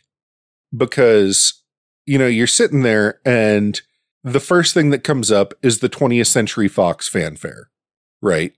Like with the spotlights moving around and like the drums and everything. And then Miramax comes up. And then, well, this was before Miramax was, before we knew Miramax was creepy. Like, don't make your faces at me right now. I made a terrible face. You did make it which is fine because I don't judge Miramax at this point. Miramax conjures some, you know, bad associations in the Weinstein department. But it was a huge studio at the time. And then that was followed up with Universal Pictures. And I was like, I'm, you know, gun to my head, I can't remember having seen a movie that was so big that it required three separate studios to all share the credit. I can't think of one. You don't see like Paramount and Disney and Warner Brothers. Like it's it's just not something you're going to see. And I never saw it before, and I haven't seen like that level of collaboration since. But yes, I think that this hit the target and then some because I've still never read the books, and this movie works fantastically well for me. So I'm I'm not necessarily part of that that niche fandom that this was doing such intricate fan service to. And I fucking love it. I think it's great. And everybody should watch it and know that if you don't like it, I'm going to judge you harshly. I mean, so you agreed with you disagreed with sixty percent of my take, but I also liked it a lot. You didn't like it enough. Oh, okay. That was okay. the Just ignore him. I don't know why you're trying to engage. Here it is, folks. You gotta like it as much as Liam does. no, you fail. that's impossible. but you have to like it more than you did. And to be clear, folks, I'm the one who put this on the fucking poll. This was my pick for the poll. Yeah, but you you did that sight unseen. I did because I was like, oh, that movie looks pretty awesome. I want to watch it. So I'll still. And was it as awesome as you thought it was going to be? it was more awesome. Okay, good. Honestly, Okay. it was. It was more awesome. I wasn't sure if Russell Crowe could pull it off. I don't know. You you you just seem kind of like underwhelmed in your in your breakdown there, and that's what kind of disheartened me. You you seemed you seemed whelmed. I seemed whelmed. Well, I'm not going to go back on what I said, but I will say I did like it, and I'm glad that I picked it because I feel like it was something totally different than what we've done before. And that was a really fun experience. Dan, Dan, what's your breakdown, buddy? Choose your words wisely. So, first off, I want to say to all the fans of this book series and all the readers, I'm very jealous of you guys.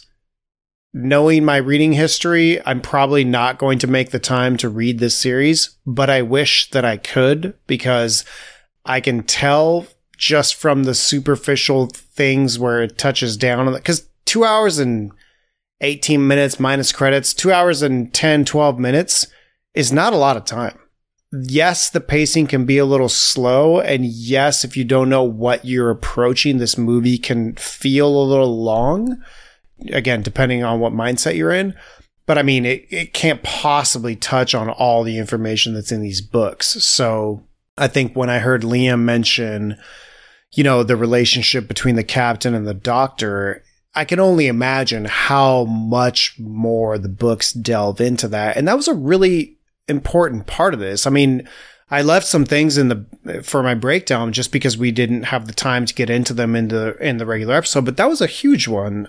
The synthesis of the conversations between the captain and the doctor. I wrote these down because I was like, I can really see what they're doing here, where they're juxtaposing these two different men. Aubrey, who's personified by duty, honor, tradition, discipline, and the quote in one of these arguments they have is men must be governed.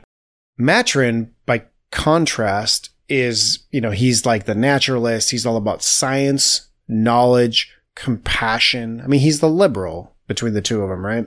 Disdain for authority. He's rebellious. He questions authority. His quote is, I'm rather understanding of mutiny.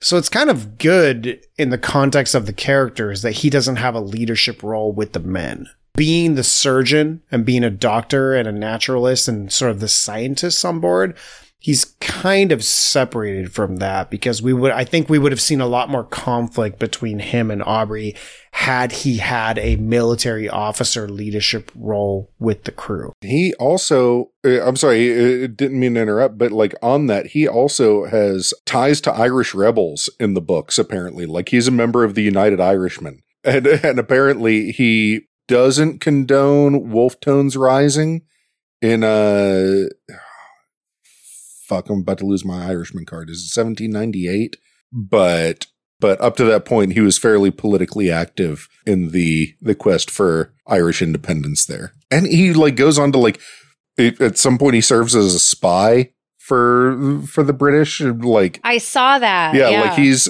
you know when which they have that that line about uh well the the french have their spies in in Mhm. english government same as we have ours and i thought that was like a little nod to to that Yeah, well, and, and they also there's the line about him being Irish. They, there's that Mhm. very quick quip about it, and so and and I assumed that there was more to that in the books. But you know, again, I I I really appreciated how much they tried to condense into this very short story compared to I'm sure the information that's in the books.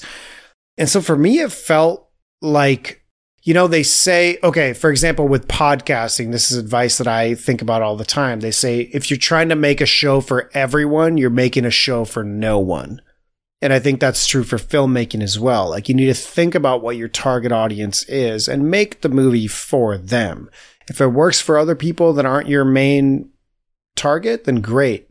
But this does as long as you're patient, as long as you're willing to give it the time that it deserves and are willing to appreciate different things about different scenes. When there isn't combat, there's beautiful cinematography. When it's dark, there's incredible sound design and, and music.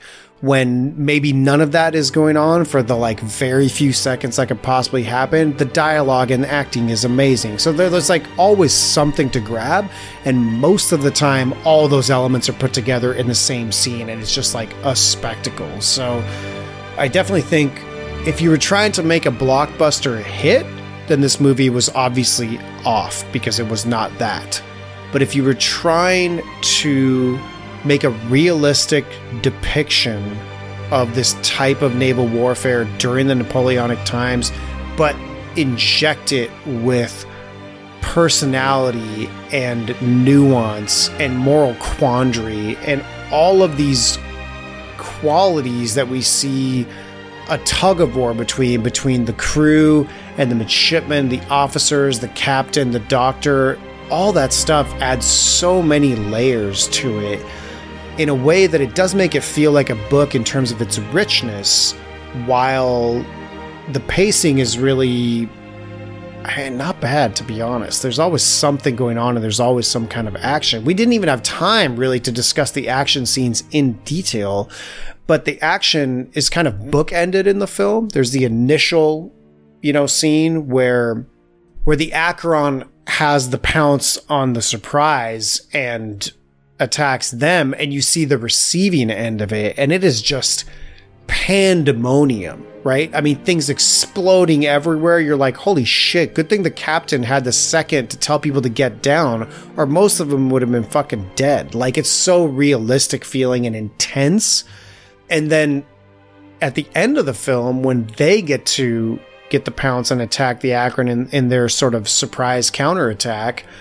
again, they were prepared for it. So they had all the guns set. They removed the wheels. You know, they only got the one shot, but they were aimed in. And then you get to see the close combat, the French crew who smartly kind of played dead until they were on board. And then it was swashbuckling time. But like none of it was cartoony none of it felt removed from danger. I was scared the whole time. I'm like, oh shit, who's gonna die now? Who's gonna get stabbed with a sword? You know, like it was really so well done. It really kept me just connected and gripped the whole time. Shout out as a side note to Weta Workshops because I love Weta Workshops and they worked on 2049, a lot of other films. For the miniature work in this film, they did the miniature ships, which it's so well done. I couldn't even tell you which scenes are miniatures and which aren't. That's how seamless the work was. But yeah, I think that in terms of having a little bit of something for everyone and really highlighting, again, taking advantage of this medium of cinema to highlight this period in naval warfare, I think that Weir and everyone else really nailed it and knocked it out of the park. And it's not something I could appreciate the first time around when I was 20 and less experience with film and literature and the time period, etc. But now looking back on it almost 20 years later, I really was able to absorb it and appreciate the layers that they put into this film. So it's something that I didn't even like the first time I saw it. I was like bored with it. This time around, really giving it its due diligence, I loved it. And I thought it was a phenomenal job and deserved more accolades. But again, it sucks when you're up against a Peter Jackson Lord of the Rings movie. That's a tough battle.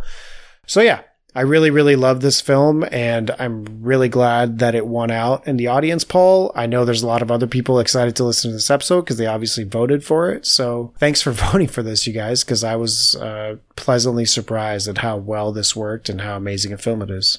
It's uh, it it's something that I love when I see it, and I don't see it often enough. And you're talking about like it having an appeal beyond the target audience the idea that if you make something good enough, it can transcend the concept of a target audience.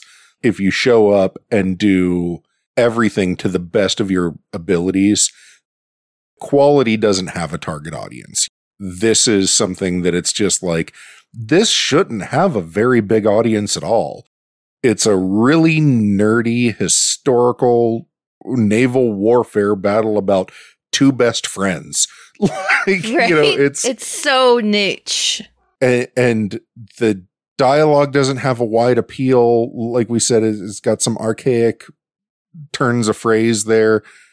But if you if you show up to work and you do the thing right, people will see it and appreciate it. And I don't think enough things are made with that kind of mindset where it's like we're just going to show up today and do our absolute best on this thing and people will will appreciate the quality. Definitely. What are we doing next? So, next time on Danger Close, we are talking about We Were Soldiers, the 2002 film directed by Randall Wallace and starring Mel Gibson, Madeleine Stowe, and Greg Kinnear, with a special surprise performance by Sam Elliott. Right. This is the Mel Gibson leading, but not directed by film. I forgot about that. Yep. Yeah, it's from the screenwriter of Braveheart. Oh, and he's a descendant of William Wallace. Randall Wallace wrote Braveheart and then got to direct this one. He also directed uh, Secretariat and wrote Pearl Harbor, Oh. which are are two Not good things to have under your belt. no Is is Secretariat a war film? uh yes. Yes, it is. the horses actually fight to the death. Sweet. Oh my god, he wrote the screenplay for Man in the Iron Mask. And here's my favorite the story for the TV movie of Dark Angel, which is the most obscure thing I've ever seen. Wow. Randall. I am going to interview my really good friend's father who was in the Green Berets during Vietnam and is associated with the story in We Were Soldiers.